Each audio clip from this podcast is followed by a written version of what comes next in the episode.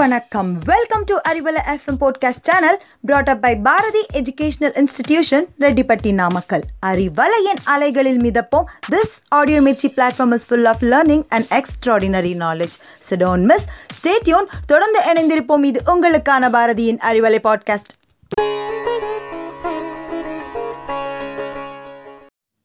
hi hello good morning to all I am Ilaiyaraaja from Bharathi Academy நாம் போன entrepreneurship ஆடியோவில் term பிளானை பற்றியும் அதால் ஏற்படுற நன்மையை பற்றியும் பார்த்தோம்.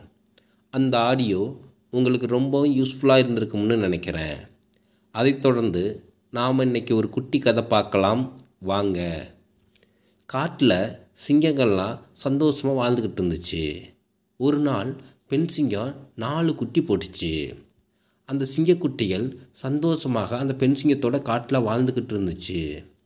ஒரு நாள் ஒரு பட்டாம்பூச்சி பார்த்தீங்கன்னா வானத்தில் பறந்தது. ஒரு சிங்கக்குட்டி அந்த பட்டாம்பூச்சியை பார்த்து அது பின்னாடியே துரத்தி கொண்டு ஓடியது.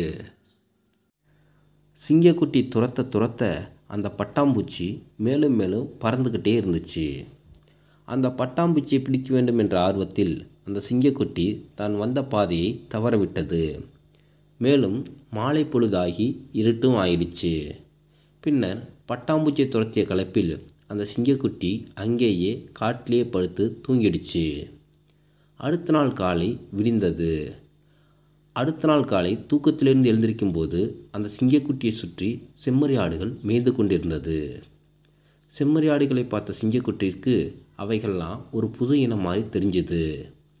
தன் தாய் தம்பி தங்கைகளை இருந்த சிங்கக்குட்டி அதன் பிறகு செம்மறி ஆடுகளுடனே வாழத் தொடங்கிடுச்சு. பின்னர் சிங்கக்குட்டி செம்மறி ஆடுகளுடன் வாழ ஆரம்பித்த பிறகு அதன் பழக்க வழக்கம் கத்துதல் அனைத்தும் செம்மறி ஆடுகள் போலவே மாறிடுச்சு. கொஞ்ச நாட்களுக்கு பிறகு அந்த சிங்கக்குட்டி வளர்ந்து பெரிதானது.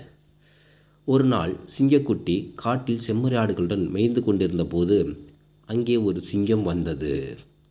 அந்த சிங்கம் ஆடுகளுடன் மேய்து கொண்டிருந்த சிங்கக்குட்டியை பார்த்து கர்ஜித்தது. சிங்கத்தின் கர்ஜனையை கேட்டதும் அனைத்து செம்மறி ஆடுகளும் பயத்தில் ஓடியது. அந்த சிங்கக்குட்டியும் செம்மறி ஆடுகளுடன் ஓடி ஒளிந்தது. வழக்கமாக ஒரு சிங்கம் கர்ஜித்தால் அதை பார்த்து அடுத்த சிங்கமும் கர்ஜிக்கும். ஆனால் இந்த சிங்கக்குட்டி ஓடி ஒளிந்தது. இதை பார்த்த அந்த சிங்கத்திற்கு ஆச்சரியமாக இருந்தது. அதன் பிறகு இந்த சிங்கக்குட்டி செம்மறி ஆடுகளுடன் இருப்பதால் தான் தன் ஒரிஜினல் ஐடென்டிட்டி தெரியாமல் செம்மறி ஆடு போலவே நடந்து கொள்கிறது என அந்த சிங்கம் புரிந்து கொண்டது. அதுக்கப்புறம் அந்த சிங்கம் சிங்கக்குட்டியை கூட்டிக் கொண்டு பக்கத்தில் இருக்கக்கூடிய குளத்துக்கு போனது. சிங்கம் அந்த சிங்கக்குட்டியை தன்னுடைய உருவத்தை குளத்தில் இருக்கக்கூடிய தண்ணியில் பார்க்க சொல்லி சொன்னிச்சு. அந்த சிங்கக்குட்டி தன்னுடைய உருவத்தை தண்ணீரில் கம்பீரமாக இருப்பதை பார்த்து ஆச்சரியப்பட்டது. அதன் பிறகு சிங்கம் சிங்கக்குட்டியிடம் நீ செம்மறி ஆடு இல்லை சிங்கம். இந்த காட்டுக்கே ராஜான்னு சொன்னிச்சு. அதன் பிறகு அந்த சிங்கம் சிங்கக்குட்டியை கர்ஜிக்க சொன்னிச்சு.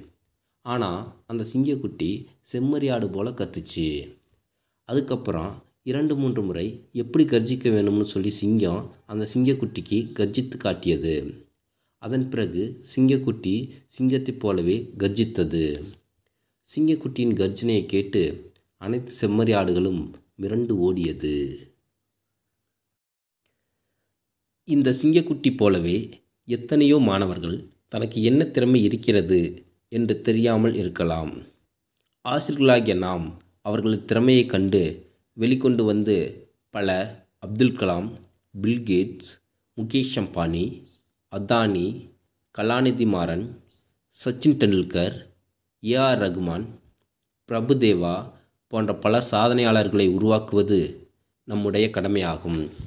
அதைத் தொடர்ந்து நாம் மாணவர்களிடம் improve your interpersonal skills go to events and workshops find and experienced mentor build your leadership skills figure out how to manage your finances போன்ற திறமைகளையும் வளர்க்க வேண்டும். என்ன நேர்களே இந்த ஆடியோ உங்களுக்கு ரொம்பவும் யூஸ்ஃபுல்லாக இருக்கும்னு நினைக்கிறேன். அதைத் தொடர்ந்து let us meet in the next audio until then bye bye from Ilaiyaraaja.